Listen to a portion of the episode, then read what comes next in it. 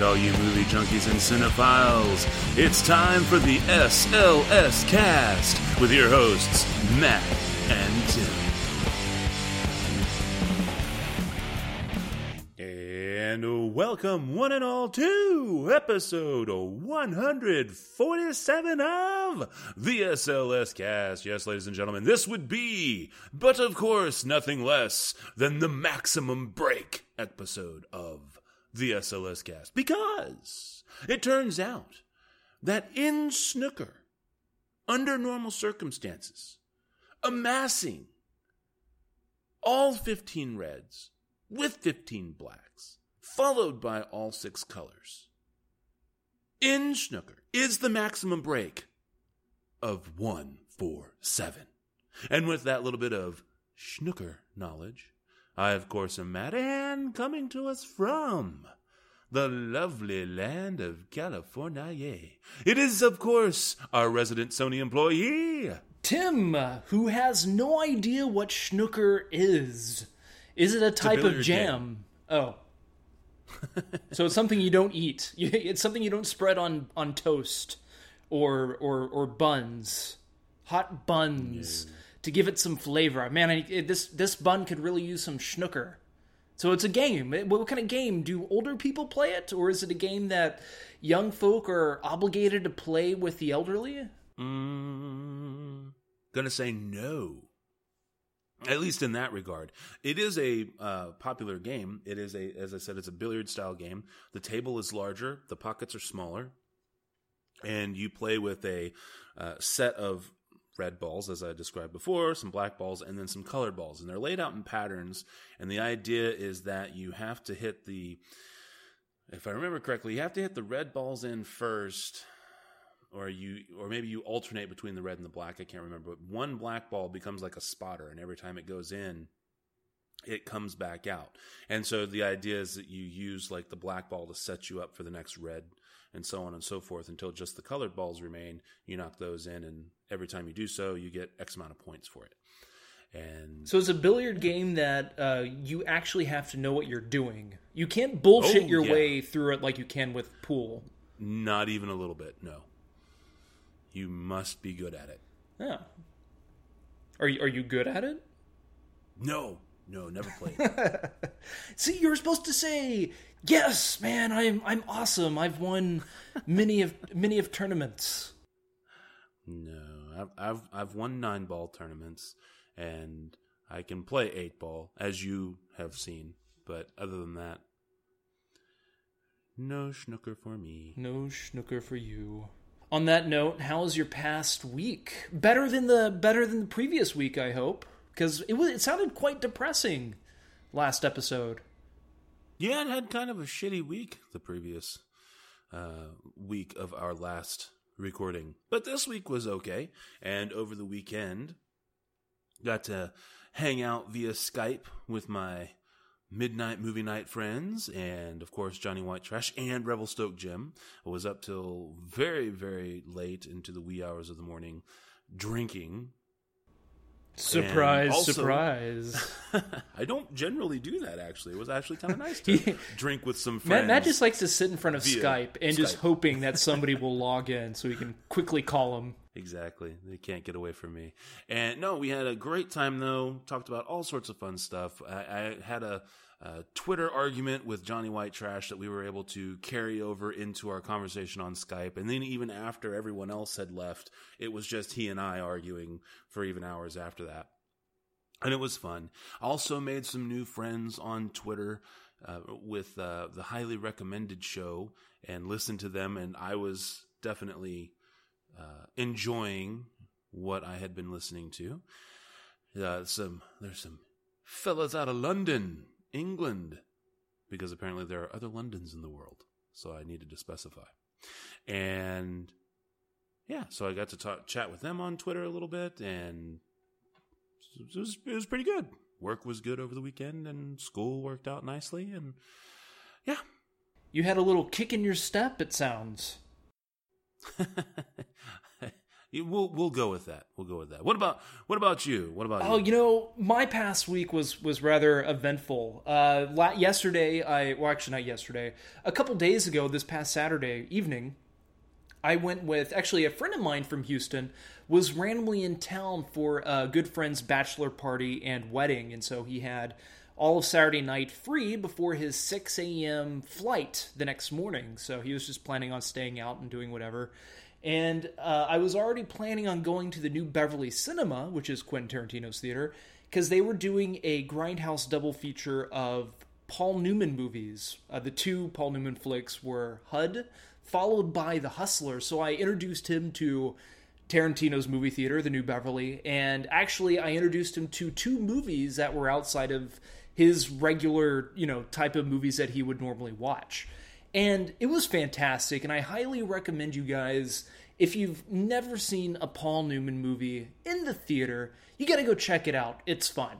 So that was my Saturday night went to uh, the New Beverly. Then we went over to the Formosa Cafe, which is a very well-known, famous Hollywood uh, historical landmark of a building. I mean, they have a booth there that back in the 50s or 60s, John Wayne would get so drunk that he would just pass out there in the booth.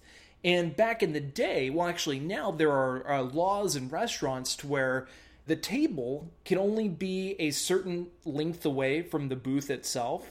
Well, because John Wayne would pass out in that booth, the table was kind of moved a little bit further away from the booth so he could, you know, somewhat be comfortable while sleeping there.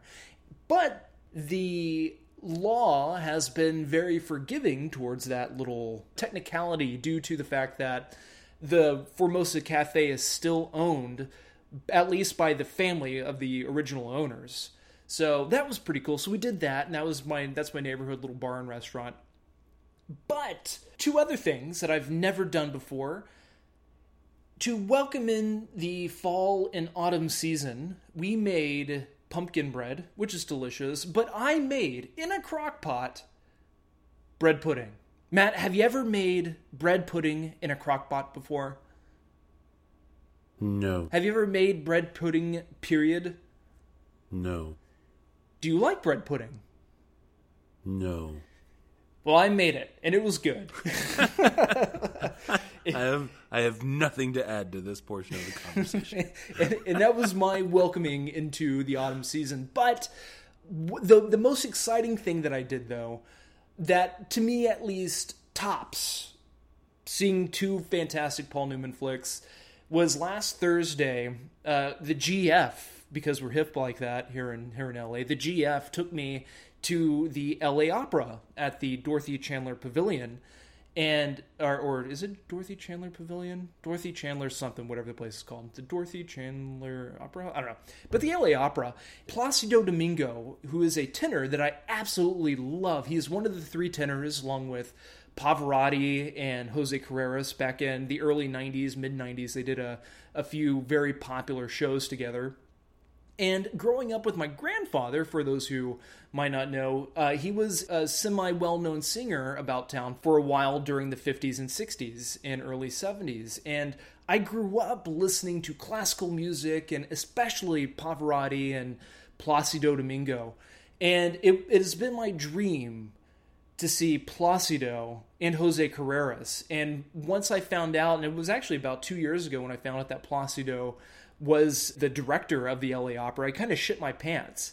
But I never really found the time nor the money to be able to go see one of his operas. And it turns out that the GF surprised me, and she took me to a double feature, I guess. So I guess a grindhouse, grindhouse style of uh, of operas that evening. So it was uh, Gianni uh, Schicchi, and the second opera, which Placido conducted, was Pagliacci, which I'm sure you know everybody knows that song about you know the clown putting on makeup and he stops and he's singing that really heavy depressing song. It's something along the lines of feed me gazpacho. But he's not singing feed me gazpacho but it's something something pagliacci or pagliaccio or something like that. But it was fantastic and i highly recommend also in addition to seeing paul newman movies at the movie theater go and see an opera every once in a while because these people are singing. They're not mic'd. If they're in a proper opera house, they are not mic'd whatsoever. And by God, the sets are brilliant. They're beautiful. And the art of the human voice singing this type of music is absolutely spellbinding. So just had to mention all that. Check them out. So yeah, that was my week. Well, sounds very culturally satisfying. It was very cultural satisfying. I got a cultural enema this past week. a cultural colonic. Yummy. Yeah. Yeah. All right. Well, cool. Then I guess why don't we go ahead and jump to some mail in our email? We actually have mail, huh? Well, we have Twitter followers to mention. Oh, well, no, no sense. mail. Well, I mean, we do get a mail, uh, get email though, like saying, "Hey, you do have new follower." I, I would not say followers, but normally it's just a follower. But well, it's two this time. That's good. It's two. Yeah. so it wasn't Diana just unfriending and then friending us again. no, I think Twitter's on to her, so she, she's not she's not allowed to do that anymore. Uh, yeah, let's see here. I have got uh, uh, we we check our mail here. It's the show at slscast.com. So yeah, and again, two Twitter followers. We have Mel W at Caper Girl Mel, Dog Groomer. Yep, that's right. I shave dogs' asses. Also a geek for TV, movies, games, comics, beer, music. The list continues to grow. Smiley face. From Canada. Thank you very much for following us. That's r- ridiculously cool of you. And I'm glad that you get to shave dogs' asses. I, I didn't know that before. I've talked to her on That is I've a thing that you Twitter. can do. She yeah, she's at, she was actually a follower of mine, and we were chatting one day, and and I was like, oh well, hey, if you listen to uh, our show or whatever, and blah blah blah, and she's like, oh, actually, I have listened, and I was like, oh, okay, well, clearly because you only listened the one time. I see we didn't do very well. And so we were chatting a little bit more. And, and then I guess she's listened again. So woohoo! Thank you, Mel, for giving us a follow. That's awesome. And then, of course, as previously mentioned, and I apologize if, if, if Matt guilt tripped you into following us. it is entirely possible. Uh, but highly recommended has also followed us, so they are at the High Show. In Fitting. these are the who this, these are who I was referring to from before from London, England. Highly recommended show.com by at Boulemont and at Diano underscore Peppers, the guys that brought you the Tits podcast, now bring you more of the same under a different name.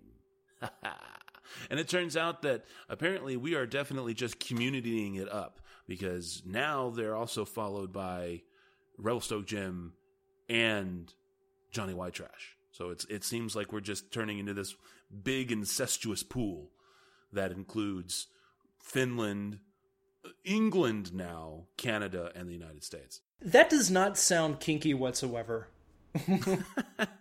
like I, I think because it's podcasting, it's totally acceptable. But I think if we were all in a room unclothed, it might be a little weird. Alrighty. so at any rate though thank you very much guys for giving us a follow. And again thank you mel for the follow as well. And if you would like to follow us on twitter for fun and shits and giggles if you're not already sending us email to the show at slscast.com you can simply follow us on twitter at the slscast so hey that was kind of an organic way to work that in. And without anything else to do i guess you want to go ahead and jump to the news? Sure. Yes, please. All right, here we go, folks. It is the news.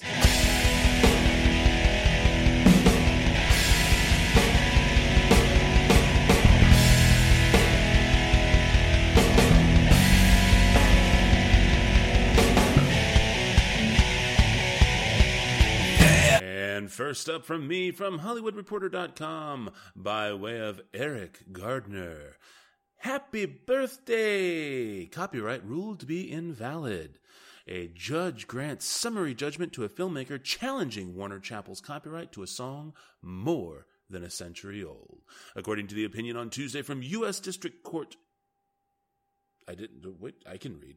According to the opinion on Tuesday from U.S. District Judge George H. King, quote, because Summy Company never acquired the rights to the Happy Birthday lyrics, defendants as Summy Company's purported successors and interests do not own a valid copyright in the Happy Birthday lyrics.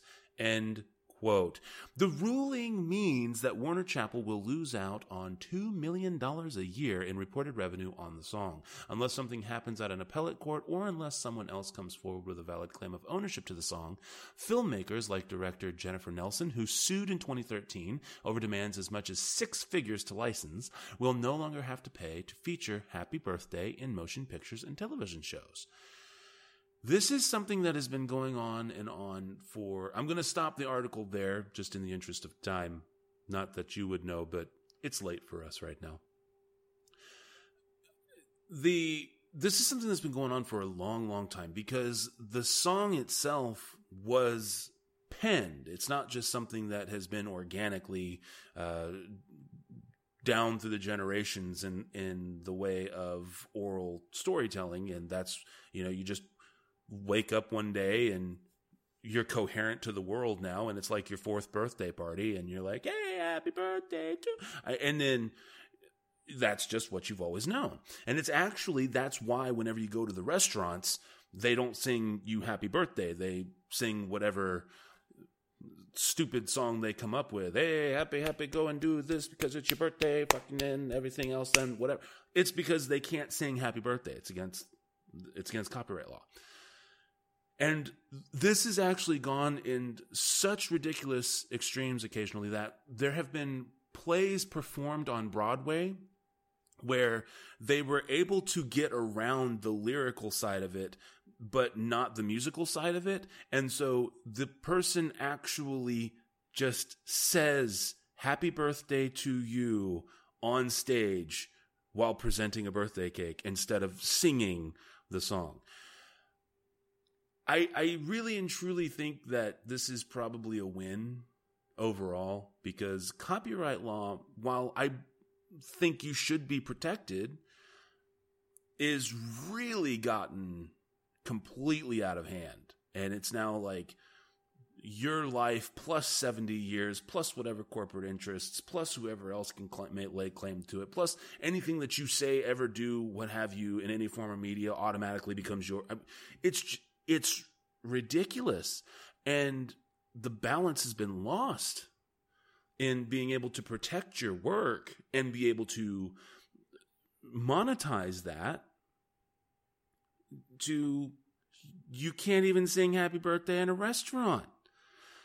So for me i think this is a win. What do you think tim? Uh, do you think that they're just going to go ahead and appeal and it's not going to matter anyway or what? Let people just sing the damn song. I mean it's it's obvious. I mean, everybody sings it. There are people that probably wake up every day and sing it on their way to work because that's what make them that's what makes them feel better about themselves. If it feels like it's their birthday every day. So, why not just let those people go on living like that without having to hide away from the from the law? You know, they're they're they're living on the edge every day because they want every day to be their birthday. Just give him that. Just give him that. I'm telling you that I mean literally the song was developed by two sisters back in the late 19th century. So nearly 230 years ago. I mean, I'm sorry, 130 years ago. Yeah. I am fairly certain people we've gotten enough money out of this song for the people who needed to make money. Uh, all so, right, well, what, what, do you got what us there? I mean, like, hmm. I, I wonder if a unique way to get past the copyright law, like if this ever continues, it's kind of like whenever you were when we were kids and one would say like "fuh" and the other one would say "k," you know, so you know "fuck" would be spelt out, but you were using two different people. Now, what if you sung "Happy Birthday," but it was like "Happy Birthday"? Just kind of back and forth among you know two between two or three four people i think it would still count as collaborative and therefore all of the people involved would be but what if you were like nonchalantly like somebody was washing something we, you know trying to deal some Sense8 shit in here some somebody's sweeping the floor and, and just so happens they kind of decided to finish each other's words. But that I guess that would make for a very weird birthday party. Everybody pretend you're doing something and follow along. At any rate, two uh, bits and pieces that go well along with each other. They both pertain to box office grosses. The first one here, both from Deadline.com Mission accomplished in China. This is from last week, actually.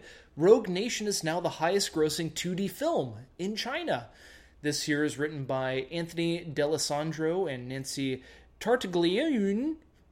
Tar- Tartagillone. Tartagillone. See, I went to the opera. That doesn't mean I know how to speak Italian. Anyways, it says this Paramount Skydance's Mission Impossible Rogue Nation has rocketed past Interstellar as the highest grossing 2D Hollywood film ever at the Chinese box office. The Tom Cruise star has earned 124 million since its Middle Kingdom release on September 8th. That tops the 122 million dollar Christopher Nolan's space epic made there last year. It also marks a milestone for e-commerce giant Alibaba, whose Alibaba Pictures made its first Hollywood investment with The Actioner. The film previously had set a record as the biggest 2D opener in China with 18 million. The fifth installment is now tallied at $650 million worldwide. Again, this was this past week, so it's even more than that. It's higher now.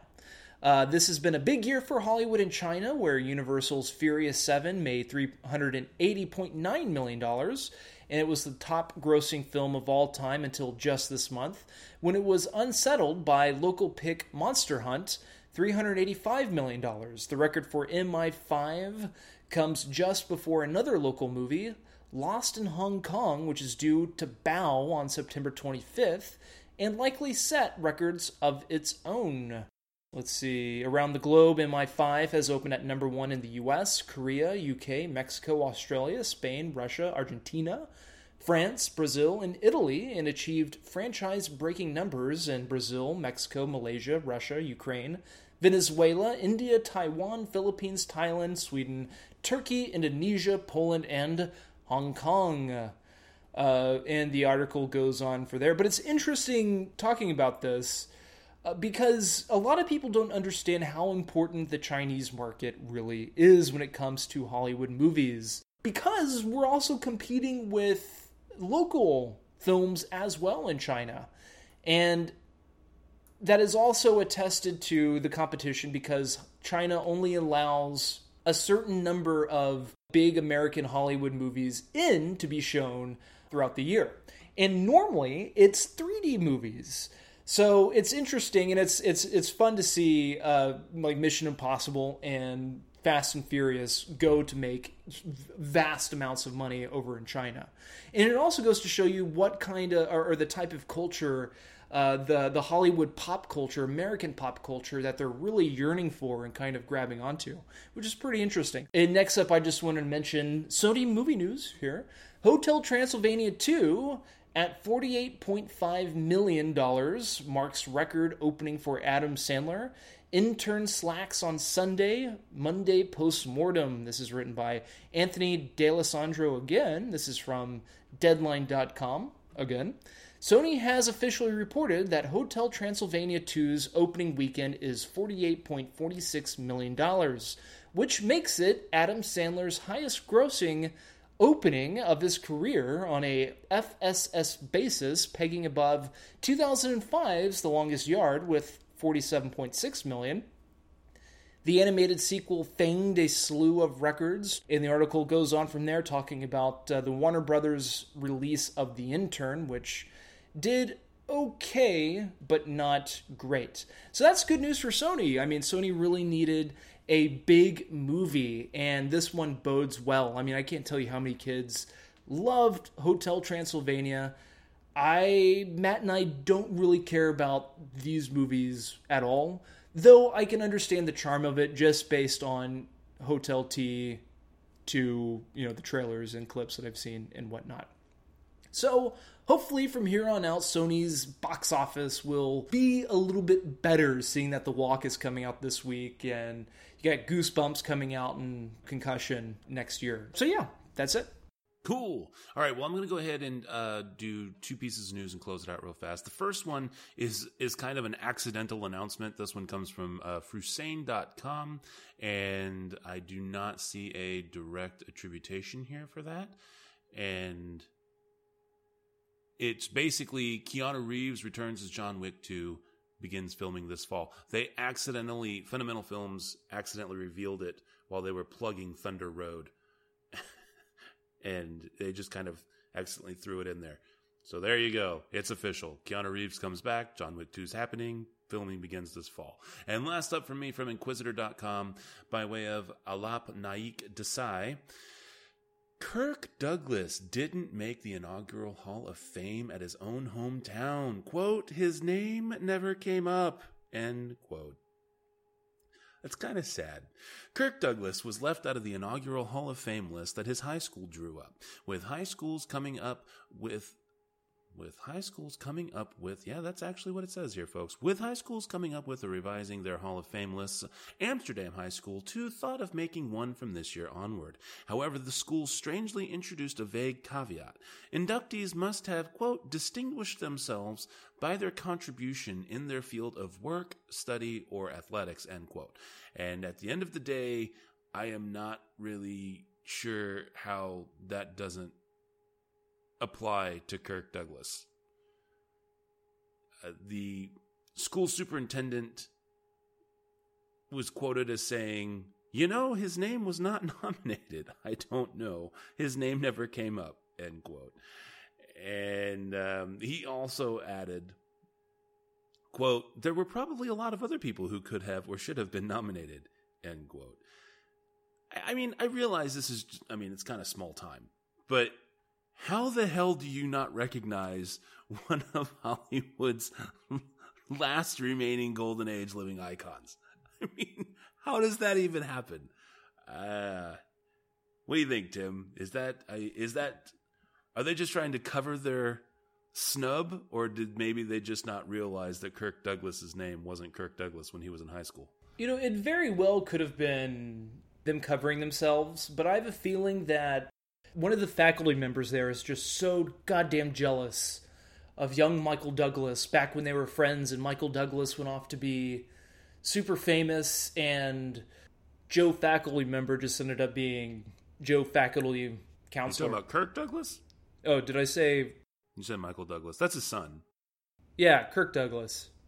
Well, well then never mind. I thought we were talking about Michael Douglas for some reason. Well, then I guess the they're dead. So I mean, Kirk Douglas is not dead. Kirk no, but the fa- Joe faculty member might be. Oh. maybe he's a donor. Maybe maybe maybe he's he's like, "Oh, I'm going to get Kurt back." Yeah. He that wouldn't pick me in PE. We we we made a goof a few weeks ago when we were talking about Labor Day. We we both referred to it as Memorial oh, Day. Oh, really? I, I do that regardless. I mean, I get the two of them confused. Yeah, Memorial Day's first, and it's about the troops and remembering those who passed away in battle fighting for our country or serving our country. And Labor Day is just yeah, it's uh, yeah, celebrate working in America, I guess, by theoretically not working. anyway, but that's my news. There you go. That's that is my news, sir. Bring us home with whatever news you see fit. Tim has been experiencing technical difficulties. Luckily, the recording stopped before you. Ca- well, actually, no, it did catch some of my, my, my angry rants. So, for your listening pleasure, enjoy. No, the microphone did not catch any of Tim's angry rants. I'm sorry. But needless to say, we'll cover the rest of my news next week, so we can we can move on to, you know, what we're really here to talk about, which is Matthew. I'm the only one who hated it. Do we have it? I can't remember. Do we have an intro for this? No, I think I just always use like the Mugatu thing. The I don't I don't remember. okay, Yeah. I don't know. We can make up an intro right now. No, I'm too tired. I can't think of anything. Hate it. Clever at the Hate it, hate it. Hate it, hate it, hate it, hate it, hate it. Hate it, hate it. Hate it. Sounds like roll with it, man. Yeah, jazzy. Chicka bow bow. Chicka chicka. All right. So I'm the only one who hated. This is where we take a critically and or uh, box office smash, a critical and or box office smash, and it's a movie we don't we don't like when we're like the only one. I think this one I, this this week uh, or this installment isn't going to be quite to the level of true hate for both of our picks. Uh, and, and, Tim is definitely, I think, keeping to the true spirit of October, and uh, I think he's got a, I think, I think he's got a, a horror movie planned. But me, this movie spoke to me. I was thinking about really good movies. I was perusing the IMDb top 250 and and just kind of thinking about some movies that like cool movies, westerns also and and the cool theme really stuck really stuck to me and, and Bullitt from 1968. It has one of the most iconic car chases in the history of cinema. Not to mention, it is regarded as one of Steve McQueen's finest roles and is heavily regarded as a true to form police serial drama in that it really does show a lot of the steps that go into detective work as they would translate in real life, not so much streets of San Francisco that you see on TV, especially from that era. There's also a distinct lack of soundtrack and background music for this film. And again, that was a deliberate choice to let the film itself have tension. And it's basically following the exploits of San Francisco Police Department Lieutenant Frank Bullitt, played by Steve McQueen, as he chases down uh, the henchmen and hitmen of a mob informant who has been murdered shortly before he is supposed to appear for trial. The thing is, is that while I can certainly respect the car chase scene, because car chase scene is pretty cool, for me, this movie is just so unbearably fucking slow. It's not quite pianist slow, but it's really really slow. And i think that while i again i respect what they were trying to do and it's not the acting or anything it's just because of the deliberate pacing decisions that were made because there is a distinct lack of soundtrack and no real background music to speak of because they were focusing on procedural issues within the department and and not so much on the characters themselves uh, because they didn't in in this in a certain regard they didn't really need to do that because of letting the story take care of that. It just it drags. It is it is nearly 2 hours long and i swear to you this movie could have been done in an hour and 10 minutes. But because they were trying to be so true to life and be as gritty and they it just keeps going and going and going and going and going. It's like the fucking Energizer Bunny of 1968, but it's not cute or clever. I simply really, really do not like this movie. I, I can't quite come on with full on hate, but if I had to sit through it right now, I think it would push me into hate. So, 1968's Bullitt. I'm the only one who hated it. What do you got there, Tim? Yes, as what Matt mentioned, I am trying to stick to, or I wanted to try to stick to the October theme since it is now officially October Halloween season. So this was like a last minute decision that I really wanted to do this, and so I, in my mind I thought, you know, I I don't have anything right now, but I'm sure by the time we record, I'll choose something. And so during the workday, I'm kind of thinking about it on and off, and 30 minutes before we record, I'm still really trying to figure out what the hell to do. Because I realize that all the horror movies that I've seen that I know really well, there are many that either I hate, but everybody else hates it as well but the ones that everybody really likes, I just don't care for them. But they're still good. Because I was going with either let the right one in, the Swedish film, the Swedish vampire movie that came out in 2008, and I think 2011, 2012, they came out with the remake, Let, uh, Let Me In. I was going between that one and Eraserhead. Both those movies, technically great, and the cinematography is beautiful. Eraserhead was different and weird for its time, but I just didn't hate it. And then I just kind of fell upon The Exorcist. Came out December 26th of 1973. It currently holds, well, I guess it will from here on out always hold an 86% fresh on Rotten Tomatoes, which the general consist- consensus on Rotten Tomatoes is that The Exorcist rides its supernatural theme to magical effect with remarkable special effects and eerie atmosphere, resulting in one of the scariest films of all time. Three words that they left out of that little consensus review there. Uh, it would be scariest films of all time at that time because this movie had a great promotional campaign.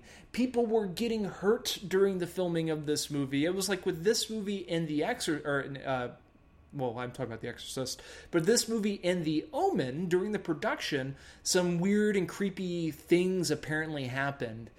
That's what they say. These were stories that were spun to get butts into the theater seats, to prepare people for a thrilling film. You know, it was it was all kind of like a, a really good marketing ploy. I mean, granted, you know, maybe some of the stuff was eerie and weird, they totally used that to get people to come and see this movie. And they did get plenty of people to come and see The Exorcist in 1973. Um, according to Wikipedia here, the film earned $66.3 million in distributors' domestic rentals during its theatrical release in 74, becoming the second most popular film of that year, trailing The Sting. Uh, and then it says after several reissues, the film eventually grossed $232 million in North America, which, if adjusted for inflation, would be the ninth highest grossing film of all time and the top grossing R rated film of all time to date. It currently has a total gross of 441 plus million dollars worldwide. And again, it's a technically it's a good movie. I mean, the gore effects, the scare effects, the girl crawling down the stairs, you know, on her doing the back thing, you know, the creepy crab inverted crab walk and the head spinning around. It's an iconic movie and this kind of falls into what we'll be eventually discussing with Nightmare on Elm Street, where at the time this was new stuff this was something. This was this was a movie that was tailored or that was uh, marketed to be tailored towards an audience. And again, this is some nobody's seen an exorcism movie quite like this, where they were trying to make it feel real.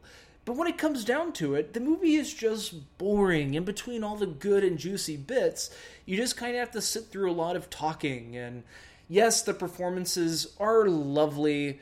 In the movie, of course, you have Linda Blair, but you also have Ellen Burstyn and Max von Sydow.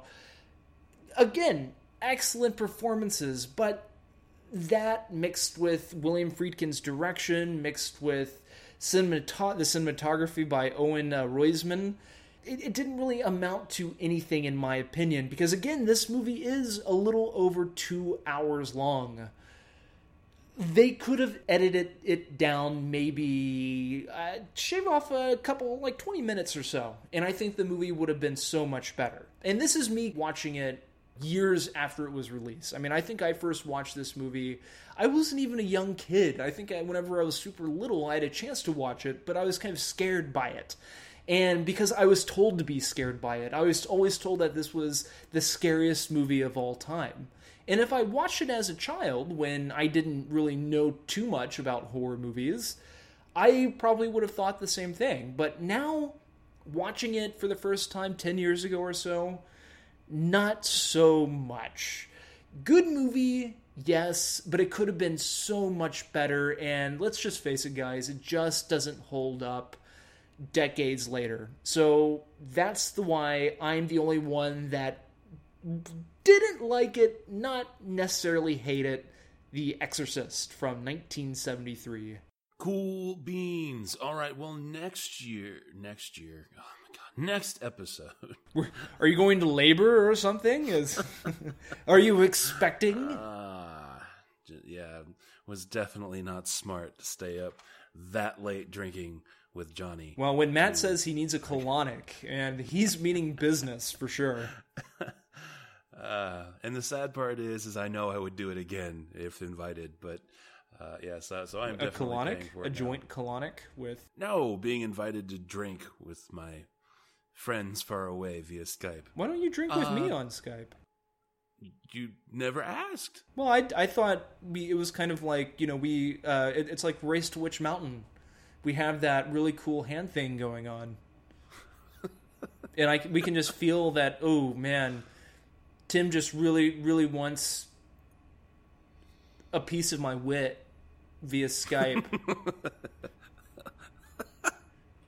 and then I'd be Uh, like, I did "Ooh, not think you were going to say wit right there. what do you think I was going to say?" My, I don't know. uh, but I think next, uh, yes, yes, next week. There we go. For episode 148, our plan is to do a Did It Age Well? And we're going to cover the 80s uh, movie Monster Squad. And we'll see if uh, that movie's aged well, where kids take on the horror monsters, the universal horror monsters, to be specific. oh no, the, no, the kids and the monsters I think are on the same team, right? Not at first. Oh, oh. Spoiler alert for all you living under a rock who haven't seen any popular movie or maybe 80s. people who you know weren't who who who, who are maybe less than 30 years old who may not have seen the movie yet because they didn't know it existed till just now Let's face it, we don't our show does not appeal to college students no who I, are I, I yes everybody who is uh who listens to this show is definitely either a movie fan in and of themselves so regardless of age or they're old like me anyway all right well without further ado then i believe it is time for Can I ask you something? Certainly. Who gives a fuck what you think? Welcome to Wonderland, Alice. Got your nose! How sweet. Dark meat. Freddy Krueger is every girl's dream and every girl's nightmare. I'm gonna have nightmares! Oh no! Oh no! Freddy is the ultimate nightmare. Freddy's way sociable. He's a party animal. Freddy rocks. Like Freddy's like addicting, and you you know it gets better and better each one. The scariest movie I've ever seen in a long time. I, I don't think I'll sleep tonight. Elm Street, USA.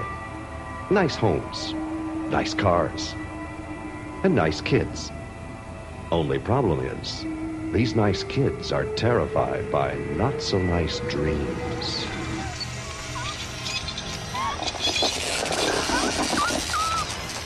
This is it, Jennifer. Your big break in TV.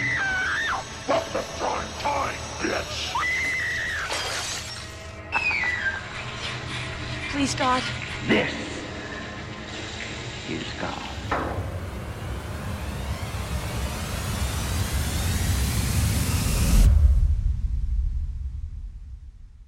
And this week's movies are A Nightmare on Elm Street, A Nightmare on Elm Street 2, Freddy's Revenge, and A Nightmare on Elm Street 3, Dream Warriors.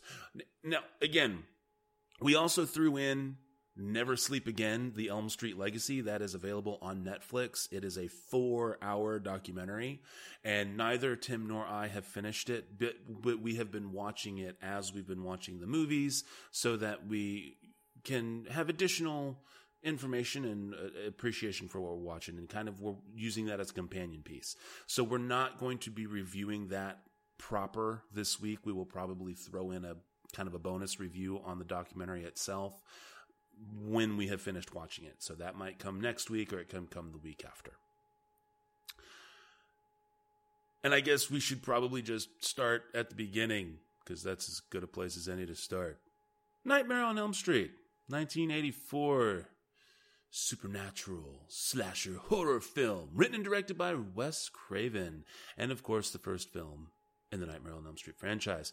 This film stars uh, Heather uh, Langenkamp, Truly the Meryl Streep of 1984. Sure. Because, you know, a dingo, a dingo ate her dream. And Wait, That was that like an as well as in I thought it joke that that I missed? Wait, Were what? there, Cry in were the there- Dark? You've never seen that movie? Wait, what? Dawn of Dark? What? A Cry in the Dark.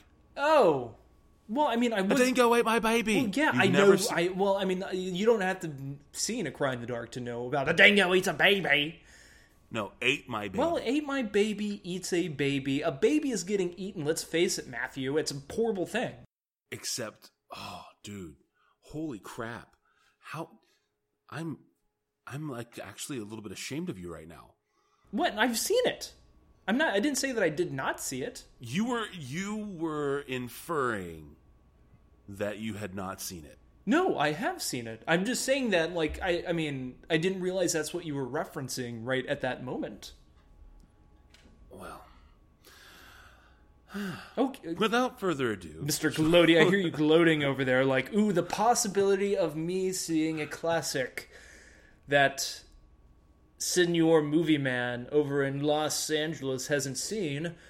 Hmm. Especially coming off of his glorious weekend of double features of Paul Newman and opera watching. I just, it's All too right, much anyways. bread pudding. Back to the Meryl Streep of 1984. Uh, Heather Long- Longenkamp, uh, John Saxon, Ronee Blakley, uh, Amanda Wyss, Nick Corey, who is actually not Nick Corey. He is uh, uh, Sue Garcia? JSU Garcia? I'm not sure exactly how you pronounce that. Uh, but he was in an interesting thing, thanks to this documentary he was he was initially told that no Hispanic person was ever going to make it in Hollywood, and so he should portray himself as an Italian, and he changed his name to Nick Corey, and so that's why he's in this film as Nick Corey. Ah.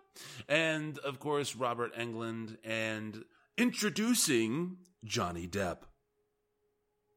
This is the film about a young lady who is experiencing nightmares, and it turns out that her friends are experiencing nightmares as well. All of the same person, the evil Freddy Krueger. And it is then trying to deal with Freddy Krueger in the only way that they know how. Which, for the most part, is don't sleep. now, this movie is recognized and far and wide. It was a critical success when it came out. It was a critical, it was a an audience smash when it came out. Clearly, it launched a franchise that has gone over uh, an additional eight movies when we include crossovers and reboots. But this movie is 31 years old. And as I was explaining to Tim, Oh, I grew up kind of a religious family. I, I was I was seven in 1984. Actually, I'm, I'm sorry, I was eight in 1984. No, seven, right? Three plus four is seven. Thank you. I was seven in 1984. So I, I naturally didn't get to go to the theater and see this movie. But I grew up in that era with seeing the posters, with being exposed to the culture. Of course, as you get older, you start having friends who, who got the VHS tapes and everything, and it's always on in the background. It's a part of every Halloween, and it just infects your. I watched the TV series as a teenager, and so I, I have had Freddy ingrained in my movie viewing life since then. But as I was telling Tim, this was truly the first time that I have ever sat down to watch this film start to finish with a truly critical eye. And this movie sucks. Today. Today, it sucks. I am not trying to say that it was not important when it came out, and I am not trying to deny the themes of the movie that are still present and still relevant to a large degree for teenagers today. as the as they transition into adulthood. And they have to determine who it is that they can trust. And they have to understand what it takes to actually make it through adolescence. And also the themes of dreams invading reality vice versa. Um, what we do in our dreams what about lucid dreaming all those kinds of things i'm not trying to touch on any of that at all it's just the the movie in and of itself is fucking terrible. Heather Langenkamp is quite possibly one of the worst actresses I have ever seen. She is so freaking wooden and just does not seem to comprehend or grasp the idea of performance in front of the camera which incidentally, thanks to the documentary, is something that she noted by stating that she it was she was trying to bring as much of herself into this role as she could instead of developing a proper character as it were. So you're saying And- that's not how women were like back in the 80s? What do you mean? I mean, I thought. Oh, she, I mean, was she? She's not the accurate representation of every woman in 1984. That's a pretty generalized statement. Was I lied to? All this time, I, I thought I gotta I gotta look into 1984 culture, and it failed. It was a joke. I mean, I, I obviously don't think that. Oh, okay. I was I wasn't sure where you were. was not sure where you were going there. Um, no, but uh, seriously, it's just she, she is the centerpiece of the act uh, of, the crux of what these themes that I was referring to exist on, and the and while uh, what her role represents is neither here nor there. The performance has got to be on point for it to truly resonate beyond the time that it was made. When she is standing around anybody else, she just it's it's like she doesn't understand that she's on a movie set or she's just doesn't have any acting chops. That just um it worked for the time. I'm glad it worked for the time, and I'm glad that everything panned out. She is terrible. The other thing that is really bad about this movie, there are actually two other things that are really, really bad about this movie. One is the sound design. I, whoever was behind the sound design, as far as I'm concerned, needs needed to be fired, uh, and and the foley artists as well they're just none of these sounds are believable. None. There's just nothing for me that says this is what this sound should have sounded like. And I'm not trying to uh, say that oh, but what about dreams? No, no, no, no, no. The idea is, is that the sounds that are being elicited are supposed to be scary and are supposed to creep you out. And when they are truly supposed to be scary. Are you referencing like his of- the screeching of his claws on the metal? Oh and- God, yes, all, all that stuff. And I- I mean, I'm jumping a little bit ahead, but dear God, the the school bus scene in the in the second at the beginning of the second movie, it was like somebody literally just ran their fingers across a fucking balloon. I mean, you know, it, oh, okay, but I don't. We're not there yet. Um, these so so you've got all of these things that are supposed to instill fear with characters who are not being acted as best as they possibly could and i'm not and, and while a little bit is the newcomers uh, or, or the kids who i'm saying when it's obvious when you've got people like ronee blakley on screen and then she's trying to act around Heather Langenkamp. It's all of a sudden the gap is just so ridiculous, and it's yeah it just doesn't doesn't doesn't do well. The other thing that is not that was not good was the way that they tried to bring the I don't know I don't know that camp is the right word but because I'm tired and I can't think of anything else right now, I'm gonna I'm gonna lean on that a little bit. The campy, the intentionally campy side of Krueger's character. Um, early on, very early on in the film, uh, want to say it's about your first introduction to him in a in full form. He has these kind of accordion puppet arms that reach out across this alley, and that isn't I, I it's one of those things that's kind of supposed to simultaneously be silly but still scary and it didn't allow for the character of Freddy Krueger to really develop early in this film and so it's just kind of comes off as more uh, flippant than anything with substance behind this character. And and it's I'm not trying to bash Robert Englund because uh, especially after you watch this documentary, you come away with so much more respect for this guy. And it, but it just these things just really all of the seeds of the stuff that were put into this franchise from there just again do not eh, have not aged well.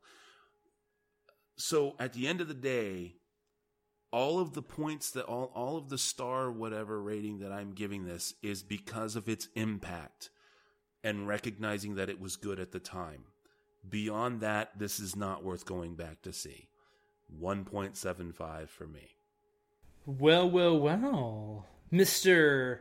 Anti. See, I thought you were a big fan of the Nightmare on Elm Street movies. I, I didn't actually realize that you haven't really sat down and watched them back in the day because I, I will admit too that I I haven't I haven't actually watched all of these all the way through. I've seen a Nightmare on Elm Street once within the past 15 years or so. But the only one that I've watched multiple times, I mean, multiple times, it, it's like three different times throughout 25 years or 24 years, 23 years, however long it's been out now, is uh, Wes Craven's New Nightmare. And that's really all I knew about Freddy Krueger, other than all, other than the hype and uh, people reviewing the movie, talking about the movie, reading uh, lists, and seeing him ranked on one of the most terrifying movie monsters of all time. And I can see why that was the case going back and rewatching these movies or rewatching these three first three movies in this past week. I can totally see why. Because, like with how I was talking about uh, with The Exorcist, where The Exorcist was a horror movie, but it was definitely more of a drama. So it appealed to various people. You have the horror movie enthusiasts, as well as those that like to go to the movie to see good acting and actually, you know, uh, really good filmmaking from start to finish. Minus of course the editing and you know the movie could have been better uh, if it was shorter like i was talking about earlier. And then you have nightmare on elm street where you have a super original premise. On top of that it's an intriguing premise and it is something there where uh, in 1984 you really didn't have anything else to compare it to because a lot of the horror movies that were coming out that were geared towards teenagers were slasher movies, where you had the Texas Chainsaw Massacres, you had the Friday the 13th, you have the Halloween movies, where you have people behind masks just going around and, and, and cutting up teens that are boning in parks or boning in cars or boning in the woods. You know, they're just dying, they're uh, being brutally murdered and massacred. And so this was a movie that was more terrifying and maybe more fun to go watch. I guess it was more addicting to to sit through than say Friday the 13th or Texas Chainsaw Massacre, which were all more gritty and more more edgy or edgier, I guess. Where again, Nightmare on Elm Street was more of a fantasy. Um, not as much as Nightmare on Elm Street 3, which we'll get to uh, shortly, but it's definitely more of a fantasy horror than it was a slasher film. And I can appreciate the movie, but there's nothing that holds up now on really any level of the film other than the basic premise and how intriguing that premise alone is, and also some of the gore effects. I mean, the famous shot of Johnny Depp uh, him getting sucked into the bed and all that stuff, how they came up with that shot, which you'll learn in the documentary, is absolutely fantastic. And it totally worked. It's a super memorable shot and a memorable scene and moment. Um, and there are multiple other deaths that are definitely equally as memorable as that one. So that's really what this movie has going for it now. And I, I know saying that, for those of you who haven't seen the movie, it probably sounds like, oh, you know, you're used to those Saw movies where you know, where, where you're seeing these very unique, over the top deaths, but there's no substance behind it. Well, no, that's not the case for me. I mean, I love movies with substance, but Nightmare on Elm Street does not have that substance that one would speak of. You know, I mean, yes, I do enjoy the Saw movies, but in 20, 30 years from now, I might not enjoy those Saw movies anymore. And in a way, I kind of think that was the case with A Nightmare on Elm Street, these uh, series of movies. Um, it was kind of like the Saw movies. It was something different. It was something fresh. It was something in the pop culture spectrum. I could appreciate it, but again, nothing uh, meaty about it. And none of the meaty bits really hold up now, other than the technical aspects of it the jokes aren't funny, and it's hard for me to think that these jokes were funny in 1984. Like she's the girl Heather Langenkamp, uh, Matt's new girlfriend, uh, new you know new new movie crush. uh, the actress, I think she was 20 when she was in the movie, but she plays a 17 year old Nancy, and Nancy makes this joke about, "Ooh, that's that's what 20 looks like." Ooh, god, that looks so old. Oh, ha ha ha ha, she made an old joke, but that's only 3 years away for her. And on top of that, the actress is 20 years old when she's making it. So it's a lot of like really, and also the line de- delivery isn't that great either. So there's a lot of really goofy, uh, stereotypical 80s dumb, uh, actually, well, worse than 80s dumb jokes uh, in this film the the idea itself very unique, but it couldn't save all that uninteresting stuff. Uh, and then you have like the ending of the movie, which is so ludicrous as well. You know, while watching the movie, the ending doesn't make any sense. And for those of you who have seen the movie, you all know apparently words can somehow kill Freddy Krueger.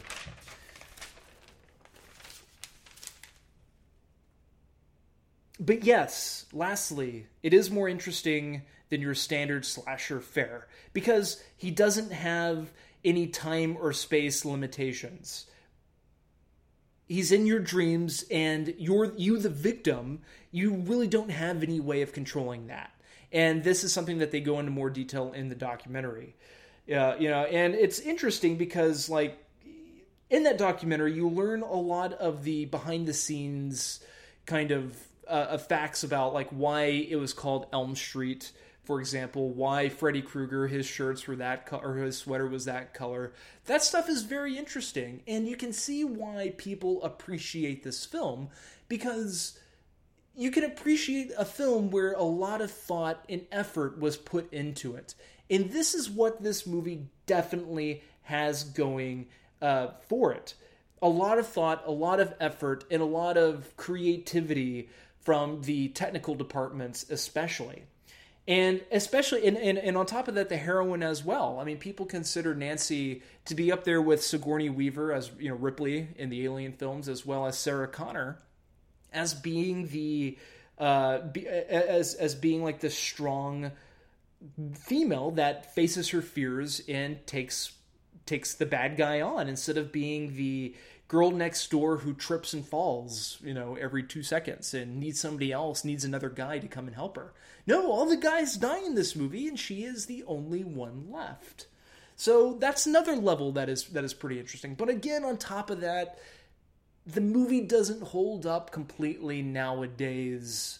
But there's stuff that you can appreciate. However, unlike Matt, I do see the legitimacy in this movie, so I give it three out of five. Or I, I shouldn't say that I see, because I know Matt sees the legitimacy as well.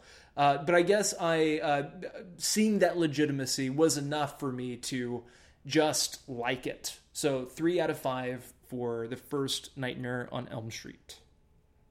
Very good. All right, moving along. We now are going to A Nightmare on Elm Street 2 Freddy's Revenge. This is a 1985 slasher horror film and a very, very different take on the genre.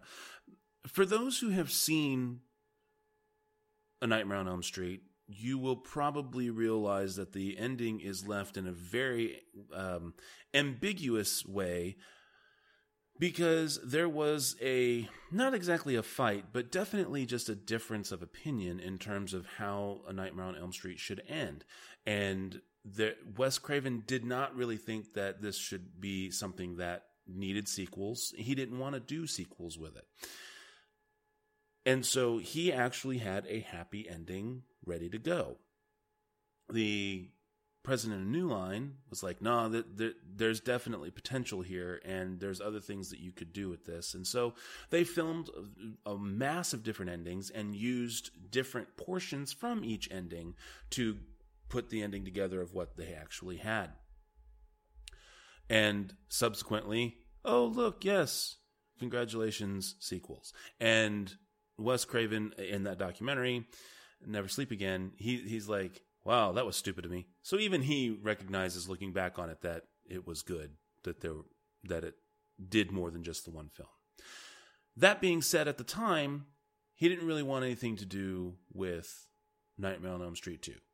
So outside of his uh, just kind of putting in some notes here and there during the production, he w- didn't have anything, really didn't have anything to do with it. And now we're treated to a new story of a family that moves into the house on Elm Street. And our young protagonist, uh, Jesse, played by Mark Patton, is having trouble sleeping in the in, in the bedroom. Well, of course, this uh, turns out that it is Nancy's bedroom and Freddy is in in is invading his dreams. While we definitely go through a whole new set of issues, the idea here is that we're now seeing Freddy make a transition from the dream world to actual reality by not just trying to kill his victims in dreams, but actually create a new body to possess. For me, I felt that the acting overall was a step up. I'm not saying by any stretch of the imagination that this is stellar stuff and that these people are the best actors ever. But as compared to uh, Karen there, uh, oh, I'm sorry, Heather, rather, I mean, these people are Oscar winners. But what I but what I really actually enjoyed about this film was that they were finally giving Robert Englund just enough to really start to develop a darker side to Freddy, one that actually allows for a for an actual spectrum of abilities that you can have. So it can still be that campiness. It can still be somewhat silly and cheesy one linery. But at the same time, now it's really starting to take root in re- uh, really being scary. I thought also that they were starting to really be inventive with how Freddy could actually interact both in the dream world and the real world. And it was kind of starting to come together. However, even though I enjoyed those aspects of it, once again, sound design is terrible. It's not as bad as the first movie, but it's still pretty fucking bad. The special effects are better than the first one because obviously they had a they had a budget this time that they could work with but still subpar, even for the day. Um, because the, again, they did have that budget, and especially, and I'm and I'm really referencing more towards the finale of the film when we're at this plant and everything's starting to be lit on fire. And you can pretty much just tell it's sterno gel that they've just rubbed all over everything. And you can literally just see it light up along the sterno gel lines and everything. Like this isn't, this isn't, uh, fooling anybody. Maybe it did in 1985. I don't know, but it wasn't fooling me. So, uh, they have that. And then, of course, there just is a lot of cheesiness. There, there really is a lot of cheese, even in some of the performance and stuff. And there has been a lot of talk subsequently, and I'm sure that Tim was going to touch on this too, about some homoeroticism that is that has played out. And it, it's touched on in the documentary, and I've done a little bit of reading. the The kids in the cast really didn't kind of they didn't read into it during the filming.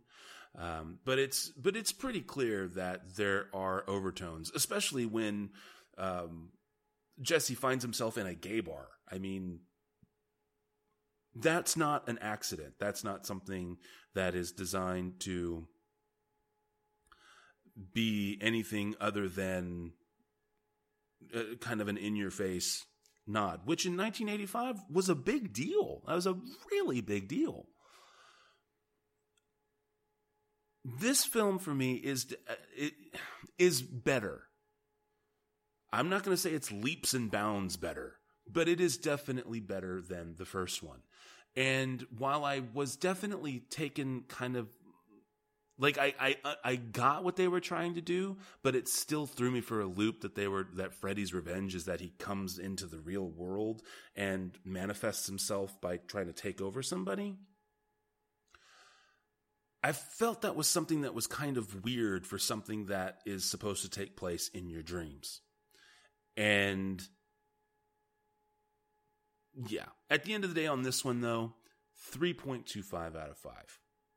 So far, Freddy's Revenge is the worst of the first three. The whole movie is composed of setups of dreams just to show Freddy, and and that even amounts to really nothing whatsoever. It very it felt very much like a series of vignettes instead of actually trying to set up the characters and a coherent story.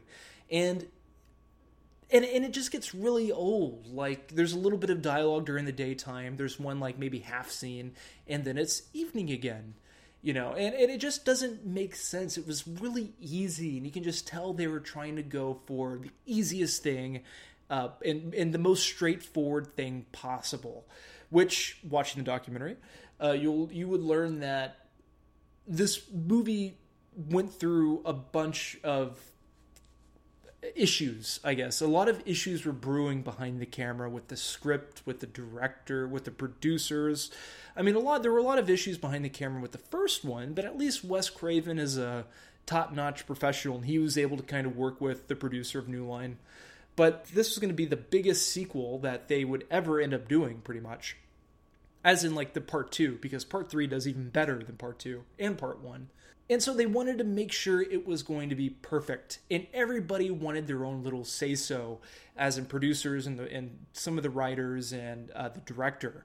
And it just really didn't work out as you will see in this movie. In fact, any any rules of the Freddy Krueger myth or lore just kind of goes out the window by the end of this film.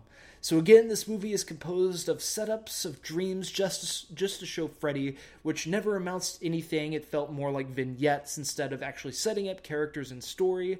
Um, and with all that, you start focusing on all the negative aspects. As what Matt says, this movie is quite homo.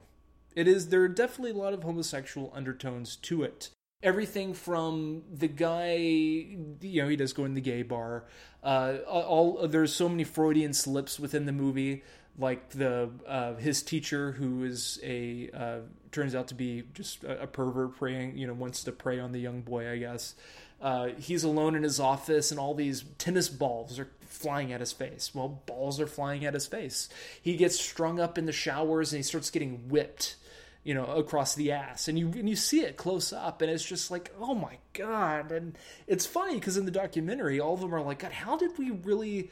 I mean, some of them did know, but they just kind of uh, hope for the better, I guess. That maybe that's not what the movie was really going for. And then I think it was the writer who came up and said, well, yeah, you know, it was a it was the uh, during that time, you know, nothing like this was ever really done. So he thought it would be interesting to integrate that uh, integrate that social commentary into a horror film, since a lot of horror movies are based on social commentary at that time. Um, but yeah, like I said, you just start noticing things. Like whenever the lead guy wakes up from a from a from a a Freddy dream, he's always sweating. And he sweats constantly throughout the movie. But then you start to question why he does this, but he's he wakes up, he's sweating, he complains about being hot, yet he always ends up putting on pants and a long sleeve shirt or sweater whenever he goes out. It it just doesn't make any sense. You know, at least the first movie at least didn't feel too forward with trying to be sexy you know uh, and and and so that this movie and that kind of carries on with this movie as well. You know it doesn't try to be mainstream. Here there's a bunch of uh, of, of more like pretty folk in this movie. With the first one uh, nancy herself. I mean she's a, she's an attractive woman but she wasn't all about boobs, you know, look at TNA and all this stuff. And her friends, you know, yeah, the guys were good looking, you know, but they were more, it was more of like a modest look to them, more of a real look to them than, hey, look at us, we're sexy people. Of course, following the franchise film kind of steps here, you have to have beautiful people with big knockers, guys that show off, like to show off everything constantly. And so everybody in this movie maybe other than the lead guy, are pretty are, are pretty people, and a lot of them are shirtless often throughout. And that's another thing you just keep noticing throughout the movie. Like, God, why did why do did they do this? It's it, it's more distracting than adding to anything. Um, unlike the first movie, there's only a handful of intriguing kills in this film. Uh, one of the best kills I think out of any of the franchise is Freddy coming out of the lead guy's body in that one dude's bedroom in the friend's bedroom. It was fantastic, and like they had to make like so many different molds and casts of that body for that one shot, and it was so cool. It was totally worth it, and so it was like little things like that that kept my interest you know, with the movie. And at the end of the movie, once again, Freddy is defeated by words, the power of love uh, in this particular uh, instance. Uh, but a few things that I do want to mention as well as I flip the page here. Uh, a lot of stupidity is in this movie. Like there's a, a, a scene reminiscent to Alfred Hitchcock's The Birds, where little parakeets start attacking the family before they get so hot or they just blow up for whatever reason. The birds are apparently a warning sign of Freddy coming for them. You would have never known that if you didn't watch the documentary. If you didn't know that by somebody outside of the film telling you about that, you would have had no idea, and the scene would have just come off so goddamn random. And so th- there are things like that littered throughout the movie, which are not as forgiving as those things were with uh, Wes Craven's directed Nightmare on Elm Street. Um, what was interesting though is seeing the main protagonist a male instead of a female. You know, it makes the chemistry more interesting. And I say the it being more interesting to see the male protagonist because in movies like this, usually it is a female. Uh, but then even by at the end of the movie, he gets saved by the female love interest, and so that not only go uh, that not only adds more fuel to the uh, homosexual undertones to the film, but that the guy needed the woman to save him at the end. And again, it's interesting. Um, let's see, subtext. This is the Top Gun of horror films. That's a quote from uh, from from somebody. Um, Freudian slips. Already talked about that. And there are also so many script issues, as mentioned before. Uh, like at the end of the movie when Freddy Krueger arrives in the real present world when everybody is awake and at a swimming pool That's not supposed to happen. Freddy Krueger is not supposed to be in the present time uh, while people are awake. It just goes against the whole Freddy Krueger Nightmare on Elm Street mythology, which they try to cover up and fix during the later installments. Um, uh, one last thing here.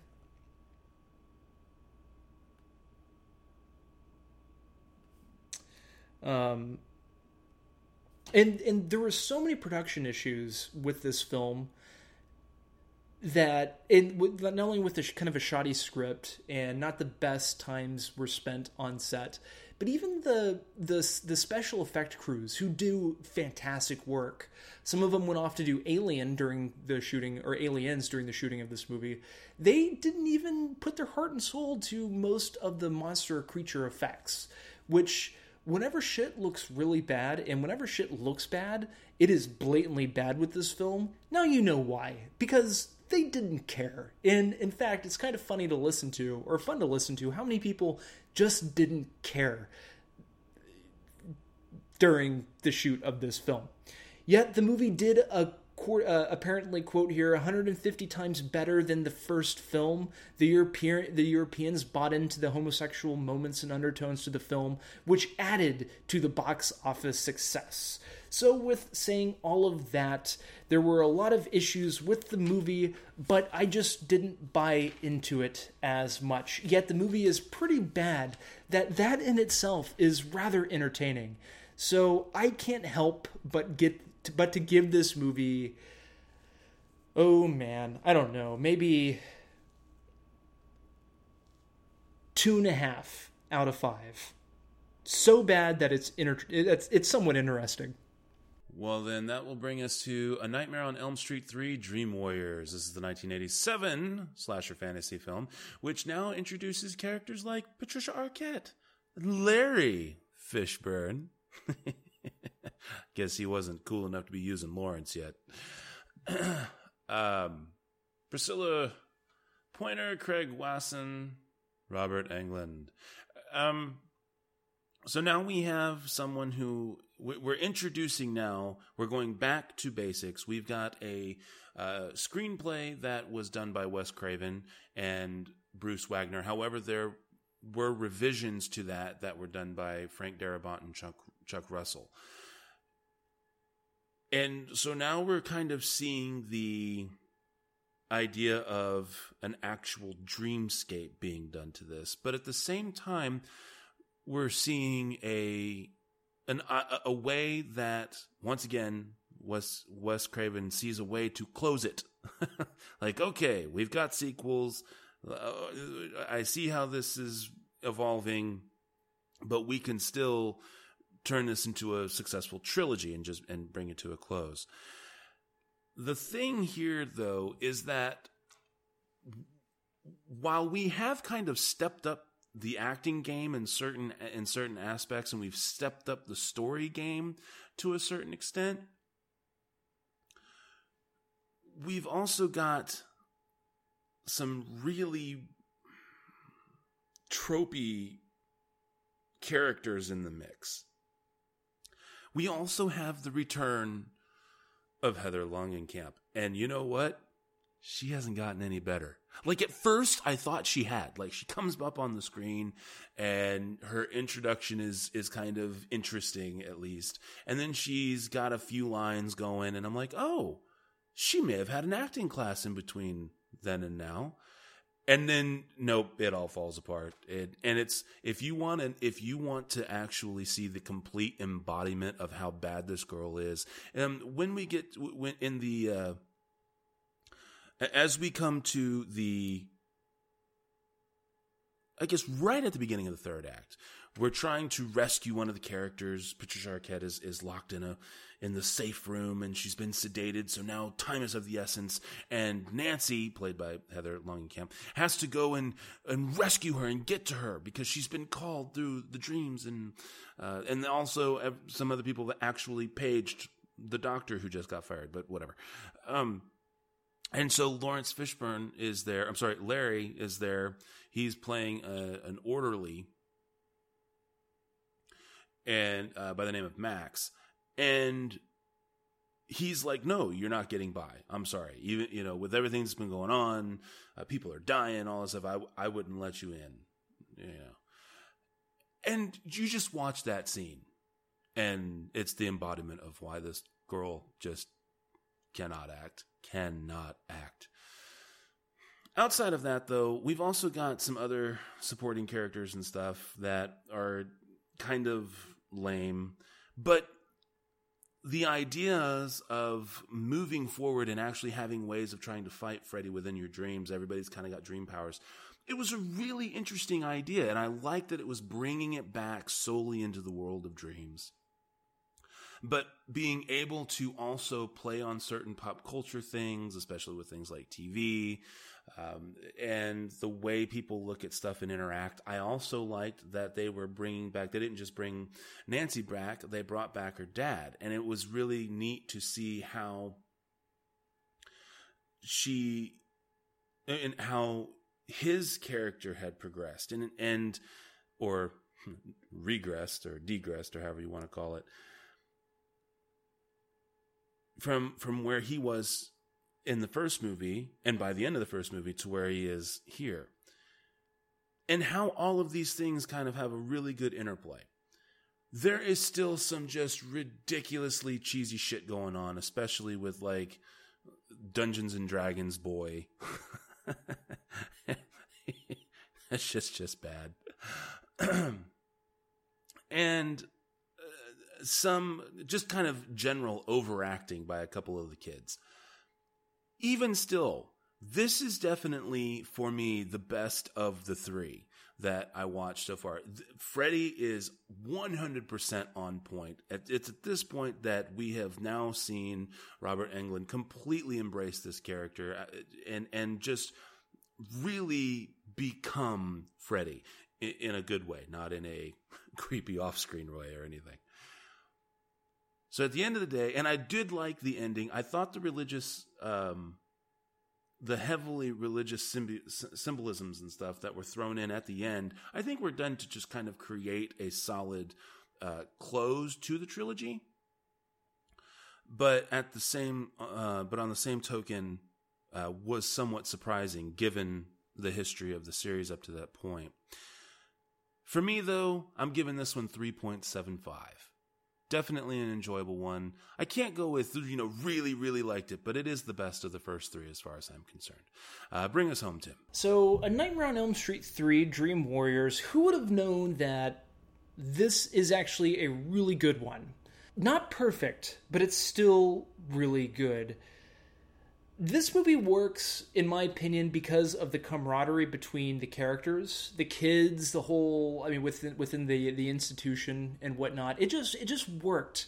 And god if you had to think about like the the worst place that you wanted to be or that you could be if you're experiencing you know freddy krueger haunting your dreams it would be secluded in an institution. So for one thing premise and idea this movie totally has uh, has that going for it. Um, on top of that, you have super memorable moments and really cool set pieces, like with the ultimately famous. I mean, top top probably top two or top three Freddy Krueger kills where he grabs the girl and forget her name, but oh, you've been looking for your good, you you've been looking for your big break get ready for prime time, bitch. And he just takes her and just slams her face into the TV. And when the guy comes in to like check in on her or to see what's going on, she's just hanging by her neck in the TV. And it's just like a great picture to it. it it's so creepy. And just the idea of walking into to a room and seeing that, like, what the fuck happened? Like, either this girl has some issues or possibly these kids are telling the truth. So there were a lot of really cool moments and set pieces like that that were super memorable and, and incredibly well done. On top of that, the movie feels more like a fantasy and it has a distinctive feel and look to it than all the other movies. This one is more polished feeling. It is definitely trying to achieve something more on the entertainment scale and it does achieve for the mo- and it does achieve that for the most part. Um, and there's also humor in it and more wit to it as well. and I do appreciate that. However, on top of all of that, it is still cheesy as shit. There are plenty of cheesy moments, especially at the end where you have the stop motion Freddy skeleton kind of dancing around a la Harryhausen. It doesn't look good. It takes away so it takes you out of the movie. Uh, even with like the the super 80s like goonies ending where you know gotta save the kids or the kids are have power and the kids you know are being are, are able to live out their fantasies one last time before most of them die spoiler alert i guess it, it just was campy and corny but regardless of all that this is still a 3.5 out of 5 movie very entertaining i could watch this movie maybe once a year and still enjoy it. Again, it's inventive. It, they were trying to reach for something I think more fun and more fantasy esque. That it just it just had a different feel to it, which I very much liked. So three point five out of five.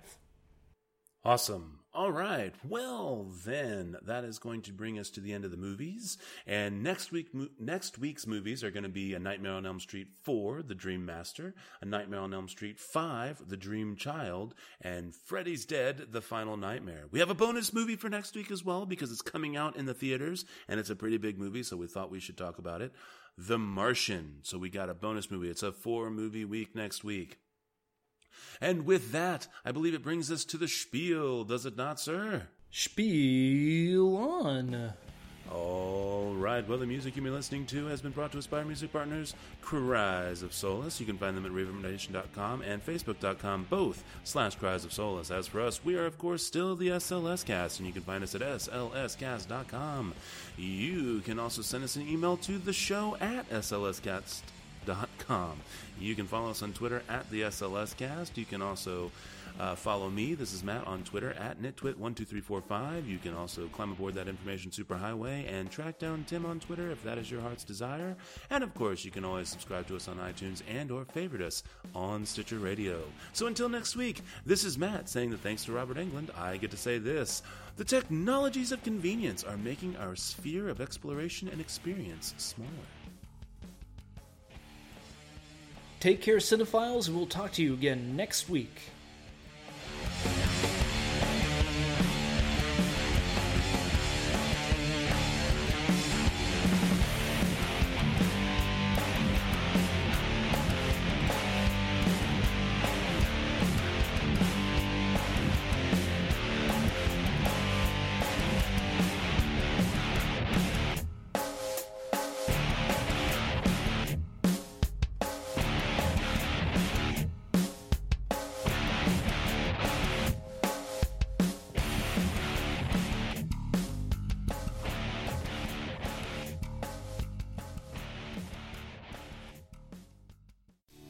Thanks again for listening to the SLS Cast with your hosts, Matt and Tim. Remember that you can find us at slscast.com, at the SLS Cast for Twitter, also on Facebook, and you can always subscribe on iTunes. Thanks again for listening.